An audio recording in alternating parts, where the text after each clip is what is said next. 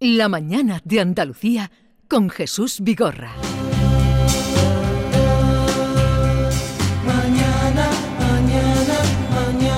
Ya hemos tenido ocasión de saludar a Celu Nieto, un joven actor de la nueva hornada, de, de- de- de- de todas esas, todos esos que conquistaron Madrid, pues está lleno de actores andaluces, las series, eh, la- la- las teles, los cines, los teatros, y, y me alegro mucho de conocer a un actor, pues ahora que, que lleva ya su carrera también y que ahora estrena Soledad, ¿o la has estrenado ya? Eh, la estrenamos en diciembre del, 20 del año pasado, en Madrid. Sí, en eh, Madrid. eh, la estrenamos en Madrid, en la Sala Cuarta Pared, en un festival de, de- de teatro que se llama Esencia, Festival de Teatralidad. Luego estuvimos en el Teatro Infanta Isabel.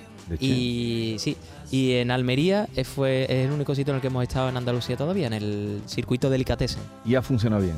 Muy bien, la verdad es que eh, no me esperaba la respuesta porque claro, uno siempre tiene el miedo que al hacer algo eh, tan, entre comillas, autobiográfico, quede una cosa íntima y que solo le importe a uno. Pero la gran suerte de este espectáculo que estamos teniendo es que eh, el público la recibe muy bien y se siente muy identificado con la historia del nieto y de la abuela. ¿Y tu abuela vive? No, ella falleció en el 17, Ajá. Eh, Teatro a la plancha es tu compañía. digo. Teatro la plancha.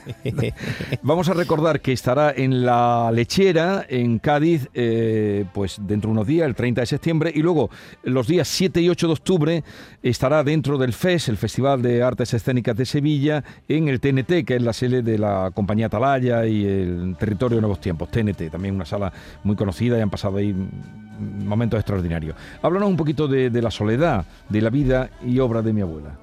Bueno, pues este es un espectáculo que surge. eh, yo no tenía intención de quedarme en un mero homenaje a, a mi abuela para que no fuera algo endogámico, sino que me parecía que la situación actual eh, que yo veía a mi alrededor, en, en el que bueno, había una especie de tristeza generalizada, eh, necesitaba eh, de, que fueran escuchadas las voces a las que no estamos acostumbrados a escuchar, es decir, los que no suelen hablar o a los que no solemos escuchar. En este caso, gente como mi abuela, gente de su generación, gente que eh, no han tenido acceso a, la salud mental de, una forma a, lo que, a la- a la que ahora se está empezando a tener acceso, aunque todavía queda mucho camino por delante. Y me parece que era el momento oportuno para, para hablar de esto, ¿no? Mm. ¿Cómo? Pues eh, ficcionando hechos de la vida de mi abuela, es decir, teatralizando, dramatizando cosas que ocurrieron realmente e inventándome muchas, y eh, hablando de la analogía que hay entre la vida de mi abuela y la mía, su salud mental y la mía, y por supuesto todo esto contado desde la comedia. La comedia. Sí. Sí, porque creo que. Sí, porque creo que va intrínseco, además de mi personalidad, en esta cosa que tenemos los andaluces de enfrentarnos a nuestros fantasmas y a nuestros miedos a través de- del humor. Creo que es una manera de superar y, bueno, y una manera de, de que incluso de, de- Hay mucha gente que, que yo admiro andaluces y sevillanos, por ejemplo, Si- Silvio me parecía un gran, un, un gran Pues tú eres ejemplo muy de esto. joven para tener a Silvio como referente.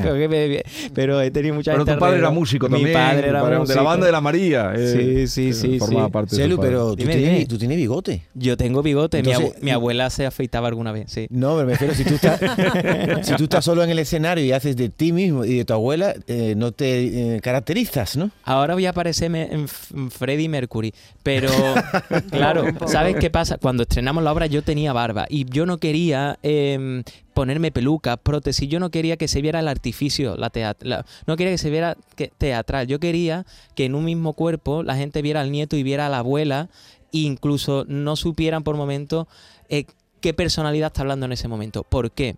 Porque esto tiene que ver con la trama de la obra. Mi abuela, eh, o yo cuento más bien en la obra, que mi abuela sufría alucinaciones y no podía distinguir lo que era real y lo que no lo era. Entonces me parecía importante y, y interesante colocar al público en el mismo sitio que a mi abuela, que no supieran qué están viendo y qué es realidad y qué es ficción. ¿no? En el caso del bigote, en este caso, porque estoy ahora rodando una serie que necesito llevar el bigote en Ah, vale, concreto. Pero, pero ahora cuando tengas que salir al escenario, ¿cómo te las arreglas? Pues ahora mi abuela. No, no, No, tu abuela tiene esto va bigote. así, mi abuela dirá, por lo menos te podría haber afeitado. Me diré, mira, abuela. Por ejemplo, porque además me imagino, Salud, que tu, que tu montaje eh, va cambiando y va creciendo debido, pues, por ejemplo, a la situación que tú acabas de contar por el tema del bigote, como a otras tantas muchas. Eh, una, una, a mí me ha llegado, ¿eh? me ha llegado muy profundamente porque yo creo que todos siempre cuando, cuando los seres queridos tan cercanos se van nos queda como una deuda pendiente, ¿no? que nunca vamos a conseguir eh, pagarle, abonarle. Entonces la idea tuya me parece maravillosa. ¿Qué respuesta obtienes del público? Porque imagino que muchísima gente se puede sentir identificada, ¿no? Sí, muchísima gente. Creo que es el espectáculo que eh, en el que mejor feedback he tenido. No hablo de críticas y todo eso, que afortunadamente están siendo muy buenas, sino a la emocionalidad que percibo desde el escenario, al ver la gente llorando, riéndose y que luego se te acerquen a decirte, oye, que me he acordado mucho de mi abuela, o yo no tuve mi abuela, pero me he acordado de mi madre, o me he Mm. acordado de mi tía, y al revés también. Que gente mayor me ha dicho, me he acordado de mi nieta, me he acordado de mi nieto. Entonces, espectáculo que, bueno, que va en- como en dos direcciones, ¿no? Qué Y- bien, qué bonito. ¿Cuántas funciones llevas ya de Soledad? de esta, como se estrenó en diciembre, pues juraría que unas 10, 12 funciones aproximadamente. Pero, ¿y por qué el nombre de Soledad? Mira, te lo voy a explicar. Esto tiene un- un- una triquiñuela. Mi abuela se llamaba Dolores. Esto lo cuento en el espectáculo. Mi abuela se llamaba Dolores. Sí. Pero hace cuatro años, cinco años, yo iba a estrenar un espectáculo sobre mi abuela Dolores y se llamaba Dolores. Al final no pudo ir de mi abuela por los entresijos del teatro y fue de otra cosa. Pero ya estaba anunciada en el Teatro Central con el título de Dolores.